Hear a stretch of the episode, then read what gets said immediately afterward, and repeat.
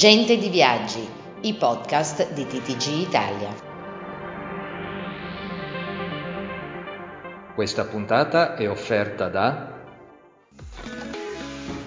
TH Resorts, Marcando e Touring Club Italiano. Viaggi e vacanze indimenticabili in località esclusive di mare, montagna o nelle città d'arte. La situazione di Italo rischia di peggiorare di giorno in giorno. Giambattista La Rocca, amministratore delegato alla compagnia, ha infatti spiegato che se permangono certe condizioni, nel giro di due mesi saremo costretti a fermarci, con gravi ripercussioni sull'occupazione.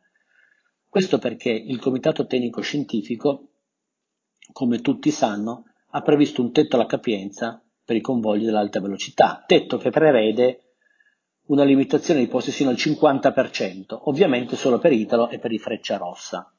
Questo mentre il trasporto pubblico locale ora può viaggiare all'80% di occupazione.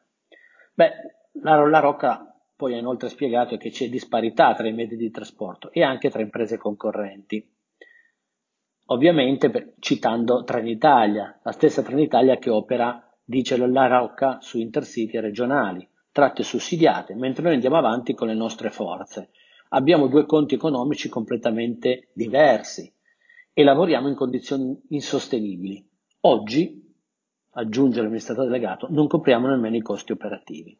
Quindi la preoccupazione sale e eh, la situazione appare, secondo il manager di Italo, ingestibile, perché se permangono certe condizioni, ha sottolineato e chiudendo la Rocca, da 1 ottobre ridurremo i servizi da 87 a 60 giornalieri.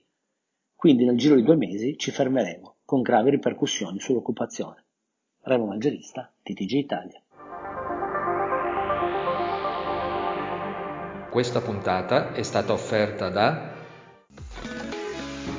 TH Resorts, Marcando e Touring Club Italiano. Viaggi e vacanze indimenticabili in località esclusive di mare, montagna o nelle città d'arte.